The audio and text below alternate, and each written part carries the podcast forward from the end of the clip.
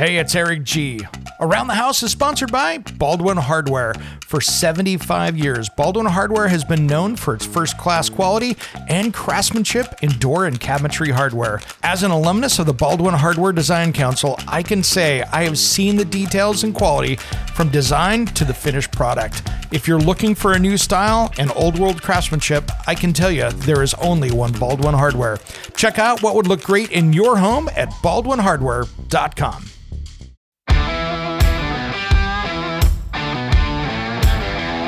It's Around the House. We've been talking about my secrets, tips, and tricks for remodeling or restoring. More importantly, restoring an old home and taking it back uh, so you can, you know, make sure that that story is being told, you know, told decades later, maybe even after you moved on to another house. But really trying to take that classic architecture of your town, city, neighborhood, county, whatever, and keeping it true to form because you know um, there's a lot of new homes going up out there that are that are fairly cookie cutter in these developments where they're right next to each other because really what they're trying to do is create homes that are affordable for people When it comes to remodeling and renovating your home, there is a lot to know, but we've got you covered. This is Around the House. welcome to the around the house show this is where we help you get the most out of your home through information and education thanks for joining us today we got a big show ahead, but first, if you want to find out more about us, the original Around the House show, head over to aroundthehouseonline.com. You can find us over there with uh, the videos. We have this podcast, this radio show, and of course, Around the House Northwest TV show that you can stream anywhere across the United States or check it out on YouTube. Well, today we are going to be talking about my secrets to restoring an old home.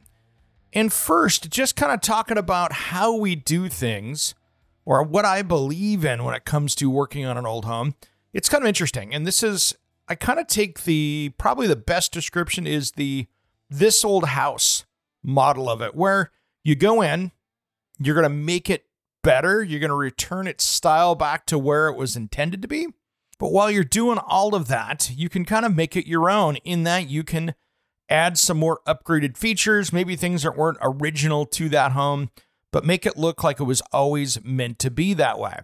So it's kind of the hybrid approach. It's not like you're taking this house and making it exactly the way it was built in that day. And some homes require that. I mean, if you've got some historical home that was done by an architect of note, you know, uh, you know, some Frank Lloyd Wright house or another great architect out there that I can see doing a 100% complete restoration. And that's where I think those homes should belong. And even if you're going to be putting something on the National Historic, you know, list of places there, you can do something like that. But to me, I think for most people, they want to live with a home that is classic, but to be able to really have something that is livable and safer than it would have been when it was originally built.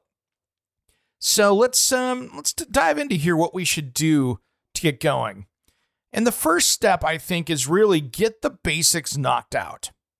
And what I'm talking about is is you know you do a home inspection, find out what are the items that are really getting you just crushed on this thing. What is what is going to fail? What is going to be a, a problem down the road as, as far as your investment? And so I'm talking about making sure that you've got any foundation issues taken care of first. Make sure you've got that all dialed in, making sure, because you don't want to be doing work on something and then you have to get in there and, and do some jacking or, or moving things around and you've damaged work later on. So I want to make sure that any foundation issues or leveling of the house is done first. Second of all, and here's an important one here get any wet basement or crawl space issues resolved. And maybe that's because there were never gutters on the house. Maybe it was just something that was always just a cellar that was never conditioned. But really making sure that you have any of those bigger projects knocked out down there before you go in and put in maybe flooring or or uh, or anything up above and closing it. Make sure you get that knocked out.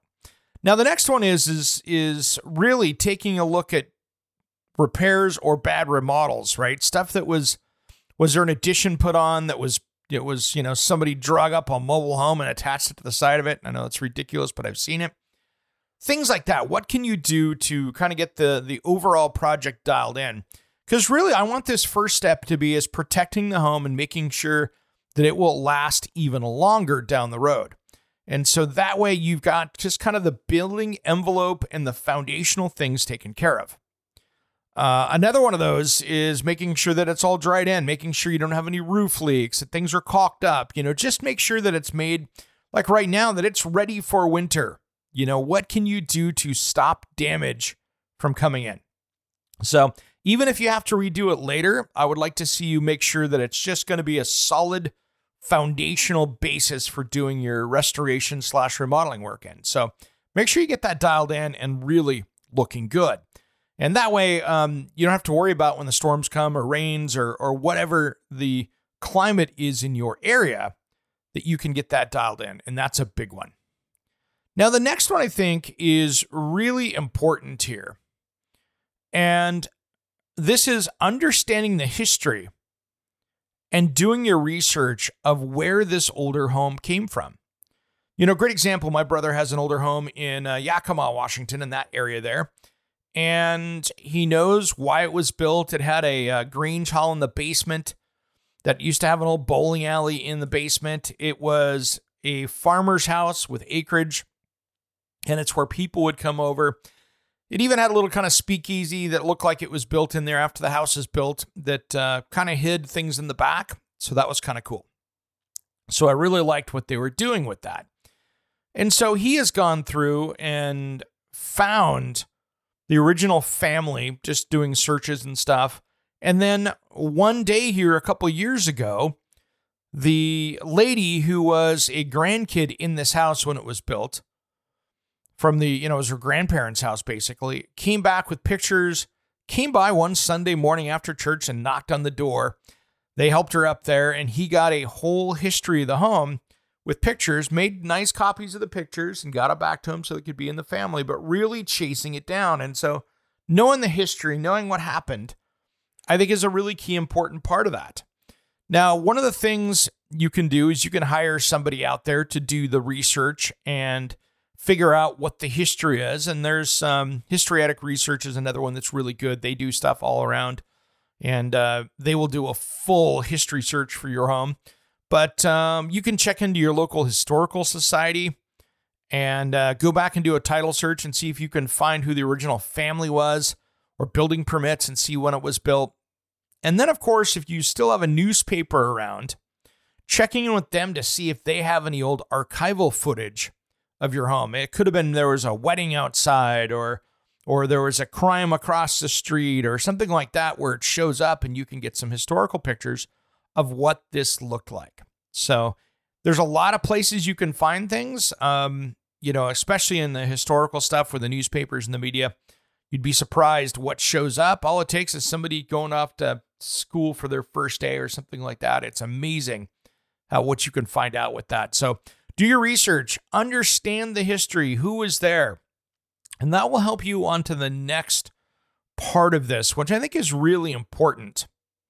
And this is called coming up with a full plan for the project, guys. I mean, really, that full plan is the key right there to get that completely dialed in. If you can get that going, you're going to be dialed in on that. And I really want you to come up with a plan. And what do I mean by plan?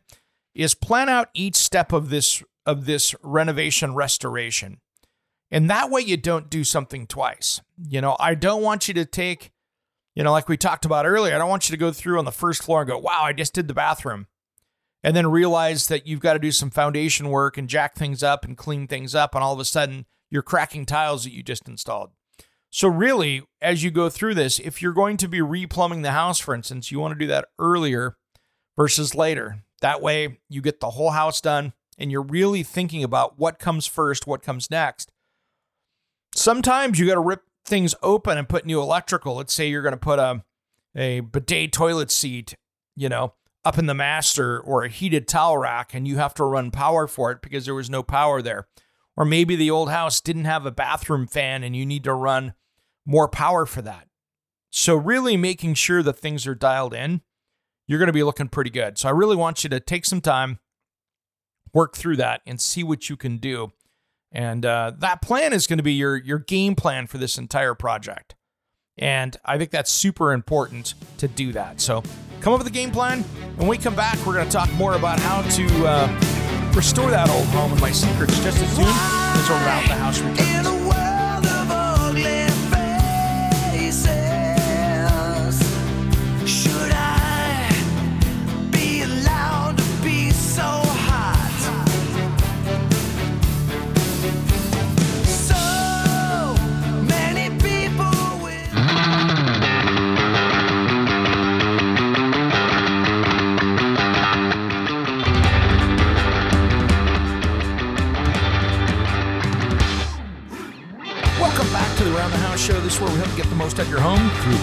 Information and education. Thanks for joining us today. We've been talking about my secrets, tips, and tricks for remodeling or restoring. More importantly, restoring an old home and taking it back uh, so you can, you know, make sure that that story is being told, you know, told decades later, maybe even after you've moved on to another house. But really trying to take that classic architecture of your town, city, neighborhood, county, whatever, and keeping it true to form because, you know, um, there's a lot of new homes going up out there that are that are fairly cookie cutter in these developments where they're right next to each other. Because really, what they're trying to do is create homes that are affordable for people, and we just don't see a lot of those classic styles anymore without getting into the higher end custom homes. So, having something that is high end style and more affordable, which is is, is great, and something that tells the history of your area as well, because many times something notable happened in that house. And so you want to be able to track that down and understand it and uh, keep the house going in the right direction. So, you know, we talked about earlier here in the last segment getting the uh, basics knocked out as far as foundational power, you know, all those kind of things understood. And then making sure that you know the history of the home and doing the research with that you know, really tracking stuff down. But really, the most important part here is kind of the third step in this, which is coming up with a full plan for the for the project, which we had started to talk about when we went out to break. So you really want to plan it out and make sure that uh, you get kind of the the basics up there. If you're doing electrical and plumbing rough-ins for the project, make sure you've got it going up there. So that way, when you've got rooms that you want to get done, You've already got all the wire and everything else run, plumbing run, everything else. You don't have to go tear it back down again or make some holes in fresh drywall just to get that new electrical circuit in there. So you want to make sure you got that dialed in. But really, this is maybe where you want to hire that professional and bring them and get them installed because you can actually lean on them to help you with this. And so, whether or not you're tackling this as a DIY project that's going to be on a number of years or you're hiring a contractor, that designer is going to help you get things on schedule. And even what I mean by on schedule is you've got the right things going in at the right time. So you want to have that managed, especially on a longer project. So I can't say this enough. Nobody wants to do something twice. So this is where you're trying to avoid that. And then understanding the style of the home and, and really doing your own research to understand that if it's a craftsman, what key pieces stay in that craftsman style because many times you know maybe you got lucky. Maybe you have all that woodwork there but it's got four coats of latex paint on it and and all of that and you're really trying to get things dialed in. So that could be the problem of just going through and having a lot of restoration work done. You also want to know too early on here and this is where you want to test for lead and asbestos and make sure you understand it. Because if you're stripping down a front door that is original to the home and you've got to deal with lead paint from 1965, you want to make sure that you've got that covered.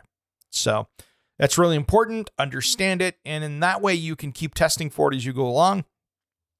That way, you know if you have to abate something or if, um, you know, especially with drywall, things like that, flooring, you know, there's a lot of times you're tearing flooring back in a bathroom and you get back two or three layers and all of a sudden you find asbestos mastic, which is that black tar stuff or the asbestos in the uh, resilient flooring that's down there. So you need to really understand what asbestos material containing materials kind of look like so you know what to test and the eras. So you can still, in my area here, if I have drywall um, from 2004, I have to have it tested. So understand what those local laws are, what the processes are, How far do you have to go? When do you bring in the professional? And uh, lab tests are cheap. It's very easy to do that. You can turn around and uh, take those samples down or hire somebody to go around that knows what they're doing to take those samples. And they will have to cut pieces out of things. So they will have to take some drywall texture. They'll have to take some some plaster. They'll have to take things like that, you know, cut a section out of a vinyl floor or two or three versions of it before you go. But understanding that and having those tests done are good for you and your family. And it's good safety as well. So you know what you're working with. And of course, what it's going to cost you to have to go through and do all of that. So understand that. And so now here's the next one here. This is kind of an important one to me. Understanding the history of the changes that have happened. You know, maybe there was a porch that was enclosed. Maybe there was an addition done a hundred years ago, whatever. Understand what those changes were, how they changed, and what did it do to affect the structure. And this is one of those things that I really start to want to lean on. If you're taking rooms down to the studs that are maybe exterior walls, it might be a good idea to hire an engineer to come in and make sure that everything was done correctly as far as bracings. And that's the thing that happened many times, you know, in, in 1930s and 40s, even and beyond, uh, you know, as far as older they weren't pulling building permits for that, or they did, there wasn't engineering. So now we've learned a lot over the last hundred years of how to build homes stronger. So why not go through while you're doing it, especially if you have walls opened up to put in the right brackets to make sure things aren't balloon framed, or you can go in there and put fire blocking in so fire doesn't go through. Re insulate, do some of these things that are important because these are things that could save you some serious money and build a stronger house. You know, if you're underneath there and you're doing work in the basement or crawl space, and you're like, hey, I'm going to do an earthquake retrofit because I'm in an earthquake area. So I'm going to make sure and bolt the house down to the foundation. Because really, houses before the 60s only had a few nails really holding things in that they just did to hold the lumber on there until they could get stuff in. So maybe going through and doing that earthquake retrofit and making sure that in a windstorm or an earthquake that that house is going to stay there you know, how many times have I seen in my old house groups that I'm a part of on social media that they're like, look at this house. It withstood everything. I'm like, yeah, but that house looks beautiful and it's sitting out in the middle of the street, which means someone's going to probably come in and use a backhoe and destroy it. So the house didn't survive.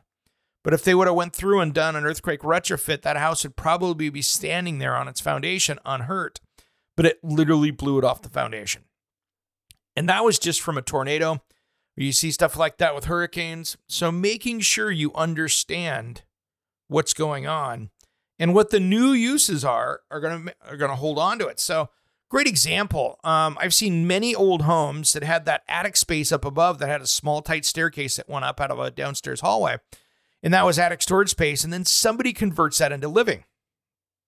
Well, that was never intended or built to be living space because it's got two by sixes, maybe two by four floor joists they're sitting on a couple walls. They meant for it to maybe have your Christmas decorations go up there and sit in there, or maybe something else. You know what I mean? And that's where that could be a key. And if you go to pull a building permit later, you're going to need that beefed up anyway. So that's the time that you go, you know, we're going to put the proper size floor joists in because later on, we're going to want to do something with this space. So make sure that you've got all those structural things done early so you don't have to go back and do it later. Because I promise you, going back and doing it later is going to be so expensive. It's going to hit you hard. So make sure that you've got that dialed in, okay? Make sure that you understand what has to go, what has to stay, and what upgrades you have to do before you start finishing things off. Around the house, we'll be right back after these important messages. Go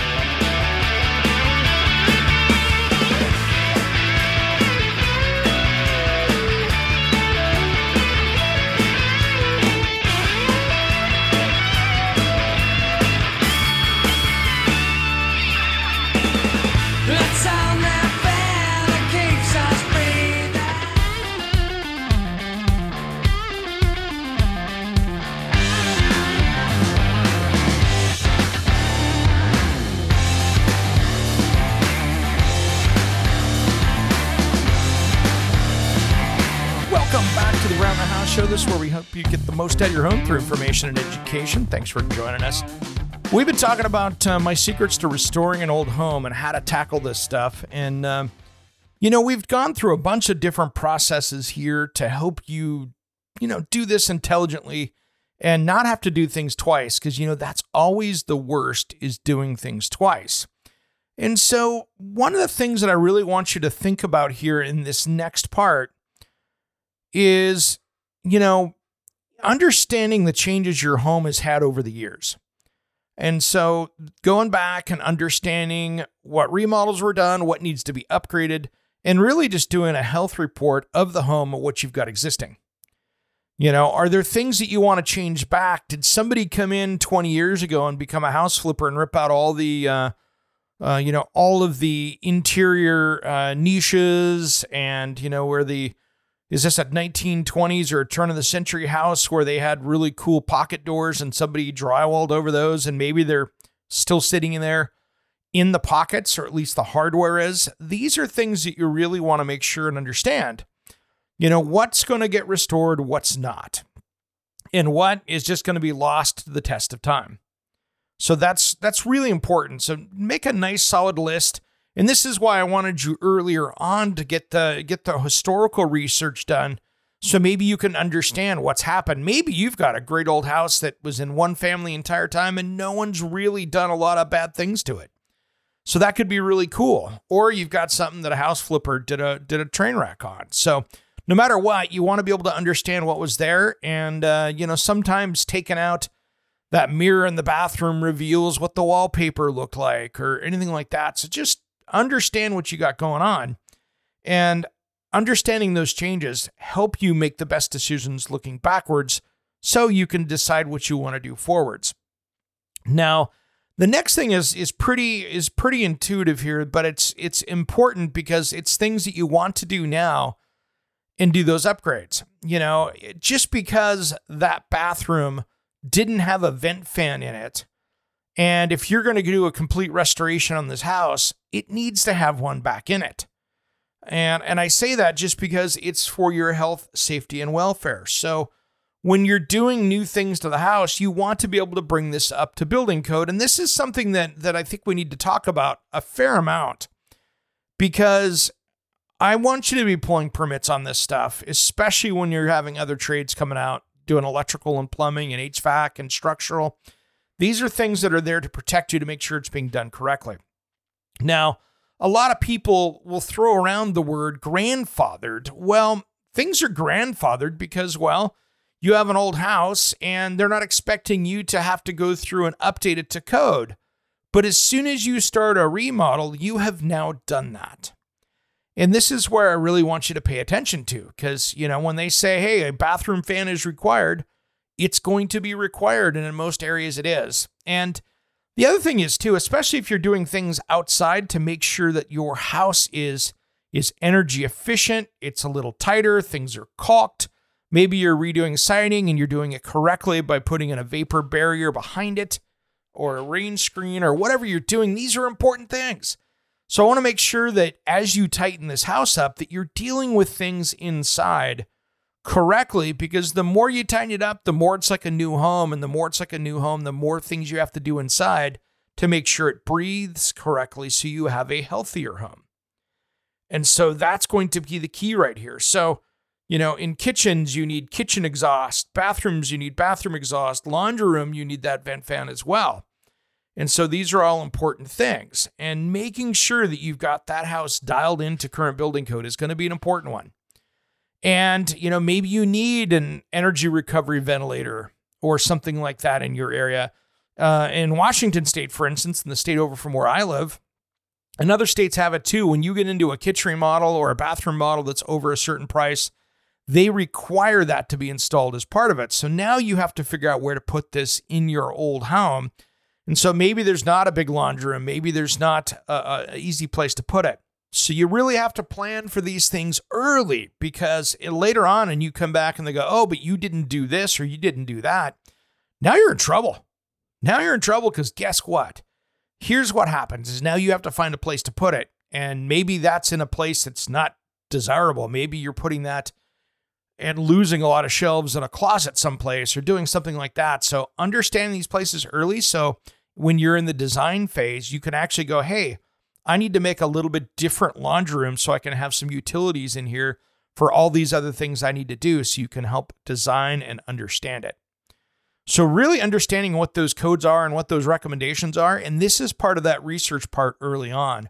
And this is where, um, if you're putting in a new heating and cooling system, you have that discussion and really work with that expert to get the right information because ventilation, new air coming into the home, new healthier air. Why not make this home so it's going to last another 100 years before it needs to have major work done on it like that? And uh, if you can do it and, and discourage mold and mildew and stuff like that or unhealthy air, you're going to be better off. And so I would go with that. I think it's really important. So understand what those are. That's why people like this old house and those groups go and do this stuff is so that you can understand what's going on and uh, and do it correctly. So just keep that in mind that uh, that research will go a long way to helping you understand what you need to do around your home. All right. Well, next up here, I wanted to talk about um, some things you can do outside if you have like a two story house, something like that. What I recommend is if it's a home you're working on, why not put fall protection up there early? Something I'm going to be doing here shortly is I'm going to be putting fall protection up on my roof. So when I get up there to do my Christmas lights and everything else, I can tie off and be safe. So they make brackets and stuff like that. So it's really easy to do it. You know, nobody wants to fall off a roof. Nobody wants to deal with that stuff.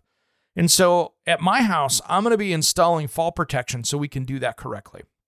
And that way I'm safe and it's not going to be a big deal. So uh, understand what those rules are. And you know something? If you can do something that makes your job easier and safer, um, and you provide yourself some tie offs and stuff so you can get around, why not? I mean, I hate being up on ladders anyway. Why not make it a little bit safer so you're not going to hit the ground? and that you can run that correctly. So, understanding what that is, putting that in is good. Now, one of the things I want you to think about too is resiliency to your weather conditions. So, I have an older house, and I say older because it's in the 70s, but this is a contemporary home, so they didn't do a great job of building overhangs. And in my six months of winter and spring weather that I get where it's rain, it really leaves the outside exposed to the to the weather elements a lot. If you have those overhangs, they're really good at keeping the weather off the side of the structure. And so I have to do a lot more in keeping it clean, keeping it all dialed in, making sure that it's kicking butt and taking names, right? So that's one of the things you want to be working with. So plan on that in your new house. What are its weaknesses? What what is going to help in its resiliency? Are you putting in new windows and you're in hurricane area? Maybe when you put in the windows, you want to put the impact resistant windows in, and maybe your local uh, municipality will help you pay for those because that will stop storm damage. Maybe you're going to put a garage door in. Maybe you want to uh, that's on a, an attached garage. Maybe you're going to want to do something a little bit nicer that's insulated so you can keep that garage warmer so you can work on projects out there maybe that that roof is in not great condition but you want to do something that's going to look like it's period to the home but that's going to handle 80 or 100 mile an hour winds. So really understanding what your weather weather conditions are what happens what's going on and really making something that's going to hold up. You know for instance i love some of these systems like zip system and some of these that if you're resheeting the roof to put uh, you know composite shingles or something up there uh, or an architectural shingle, that you can put that up there. So if you ever do get, let's say, shingles blown off in a windstorm or a tornado or a hurricane or whatever it is, that you've got a secondary layer of protection under there to keep water from coming in. Because many times the rains come in and then you got the rains afterwards, and it's the rains that do the big part of the damage. So, really trying to plan for what's smart for your house and what's going to keep you going into the next decade or decades later is going to be key for making sure that house stands the test of time. We'll go back and wrap it up after these important messages. Don't go anywhere.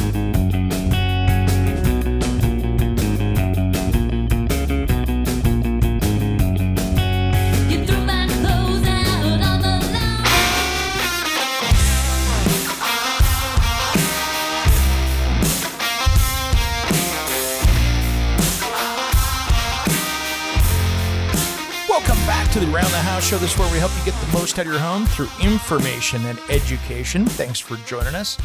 We've been talking about, uh, you know, being the caretaker of an old home and what it takes to restore one. And this is a really great subject that I really want people to really think about how they're treating these old homes and what they're doing and being a bigger part of your community by keeping it around for and being the caretaker of it. And really thinking about this as a community treasure versus just another home. And there there's some, you know, things that you want to do with that that there are some additional responsibilities when you have a home like this because I tell you what, many times these old homes have such a stack of memories by the community that is that is stacked around it that you need to be careful because I tell you what, I have seen some things on social media and I'm just going to forewarn you with this and this is a little negative and I do apologize for that, but this is something that in the world of social media you're going to be putting yourself out there sometimes, especially when you have neighborhoods, associations, or things like that with social media because all of a sudden there's an old tree maybe that's out front that's been there for the last 75 years and your arborist goes that's going to fall down and hurt the house. It needs to go. It has lived a good life but it has to go you take it down and i tell you what it gets absolutely just you're crucified on social media for what you're doing to this old house because of that one tree and so i really want you to think about the care that you take and how it's presented. You know, if you're in one of those neighborhood associations or one of those neighborhood Facebook groups, maybe put up a post and say, Hey, I was talking to Arborist A about this, and it's unfortunate, guys. I'm curious to see what people think. I have to take the tree down because it's going to hurt me or the house or somebody else. But what kind of tree should I plant? Get some community input on it. You know, it's your house. Absolutely. You own it. You're the caretaker of it. So, but if you make it a little more inclusionary, you might be dealing with a little less of the, the so called Karens out there because you brought it up and it's not a shock. I tell you what, um, we run into this. You know, the worst place for this is Nextdoor. And Nextdoor can be an interesting app for meeting new neighbors. It's also a, a street fight free for all, where when one person does something that another person doesn't, you will see the worst of humanity come out and absolutely destroy it. Like great example in my neighborhood here, and and I understand this, but I finally had to turn my Nextdoor notifications to off. And yes, you can do this because as soon as you read something and you could have 200 people com- commenting on something, oh lord, it gets crazy as how much people blow this up. But there is a piece of land down the street from me where they had a bunch of, um, you know, not old trees, but some tall trees. And they're taking it out to put some homes in there because, well, they're trying to really infill a lot into our neighborhoods here because that's what the rules are. That's what people have voted for. And the people voted for said, hey, we want to have a denser population. So, any of those places that haven't been built on, they're really saying, hey, before we free up more land out there, we're going to give, we want this filled in first. So, of course, when you've got a plot of trees, trees have to come down so you can get the house built. And oh my gosh, there are three or 400 people on there that are, are you would have thought it's a family of six people that were murdered over there. And I love trees, I love the tree canopy. But you know something? Um, you can't have it both ways. And that's the problem that we're going to see. This is a cause and effect. If we're going to be infilling these areas, maybe this area could have been a park or people could have bought it as a park, but, um, you know, a developer bought that land to put homes on it. And it's unfortunate those trees are going to be gone, but it's a sign of progress. And I hate to say it this way, but if you want those trees to be gone, you didn't want those trees to be gone, you could have bought the land. That would have been an option. You could have got 100 people together and made it a community park or something like that. But you know something? That's not what happened. And so be very careful on these things. Um, navigate it carefully. Don't be the enemy of your neighborhood because you painted the house the color you wanted to do and everyone's offended. Um, you know, I, I, tend to just do my own thing out there, but just keep in mind that um, when people see this, they get emotional to historic homes. So be be mindful of that. And that could be something that makes your job a heck of a lot easier when you go with it. So food for thought, guys. Just food for thought on what could happen and what's good, what's bad, and uh, communicate it with your neighborhood. And uh, that way you got people on your back when you go to do stuff. Another thing I want to talk about here too, as well, is there's going to be um, depending on where you live, there's lots of ways to get other people's money. And now here's the key to this, and I think it's important. Sometimes there are community grants for restoring old homes because they want them to be restored and not knocked down. That can be something. There are a ton of energy rebates out there that are coming out now and into the next year. So if you've got that old steam boiler that's running off of oil or or gas, maybe a heat pump could go in there, and uh, depending on your location, it makes sense, or a furnace. Uh, take a look and see what rebates are out there. Anytime that you can get someone else to help pay for these changes, it's a good idea to take care of those, especially if you're already working on it. If you can get rebates for insulation, if you can get all of these things that will help make your house more comfortable and make it more, you know, sustainable to, to take care of, that's good. That's really good. Now, one thing I was doing here when I was doing my siding project here, I took the siding off. I ripped out all of the old 1970s clumped up pink fiberglass insulation and I tossed it and I installed in brand new Rockwool insulation that is, um, you know, fireproof so it does not burn. And I gave myself a uh, more resilient front part of my house. And anytime you can do that and understand, you know, this old house again, I'm going to go back to those guys. I give them a lot of credit. Uh, they do a really good job of using the best in technology when they're building and remodeling these old homes. So, really leaning on technology to give you that old world look is really nice. And I think there's, you know, if you're putting up, uh, you know, if you're going to be painting cedar shingles, yes, I think those details look better if you can put a cedar cedar shingle up there and paint it versus going with one of the composites that kind of look like it. And I get it when it comes down to money. Painting cedar and stuff like that can be horrifically expensive with cedar prices these days. But as an example, you're better off using the original materials. But then again, if you're in an area that requires when you when you replace siding that you have to put in something that's more fire resistant, then I think you're okay. I think that's a smart thing because you want to also, if you've got uh, wildfires, you know, this happens in California a lot where they say, hey, that deck has to be fire rated out back. And so maybe you're not putting wood on there. Maybe you're putting a, a composite that's got a class B fire rating on it. And that's okay because you're you're trying to protect your home and do the best you can with it. And so I'm okay with some newer materials like that when you have to meet fire code and you're going to do something that's going to extend or or give that house some extra life. So really understanding those things and and seeing where you can get money are all great things for you and your home. So uh, these are all important ones, and then just make sure that uh, as you're going through this and you're doing the restorations, talk with your insurance company uh, for your homeowners. Have them understand what you're doing. Because maybe before they looked at it and went, oh, you've got knob and tube wiring. You're paying through the nose for that. Well, as soon as you have that removed, get with your insurance company and say, hey, by the way, brand new electrical, here's the permit numbers, everything's good. You could start saving some money on your homeowner's insurance because you've upgraded these older systems that are safer and uh, aren't going to have the inherent problems with you know electrical fires or things like that. So the more you communicate that stuff with your insurance company, the better off you are. That could put money back into your pocket, and that could be really good as well. And these are all things that I think are going to be very important moving forward for you and your home. And then the other one, take pictures, document it, have some fun with it be good to your neighbors even with it. Uh, if you've got that historical home in a small town, put it up on social media. You'd be surprised. I have seen people come up and go, Hey, I've got these two light fixtures. My dad worked on that house 35 years ago and they were throwing them away and he kept them. So a little social media sometimes can find things in your local area that were originally on your house. I've seen this happen before. And, uh, you know, you can put out into these home groups, hey, I'm looking for this. I'm really wanting this.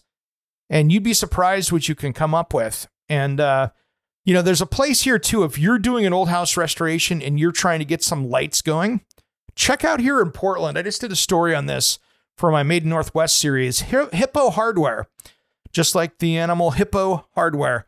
They can go through and rebuild your antique light fixtures, put the UL listing stamp on them so they're ready for new, and uh, they can even refinish them and put a different finish on. So if they're if they're brass and you want to have something that's going to be more reliable that you don't have to polish, they can do that as well. So check out Hippo Hardware. All right, guys, we're out of time for this episode. Stay tuned for episode hour number two coming up right after these important messages. Don't go anywhere.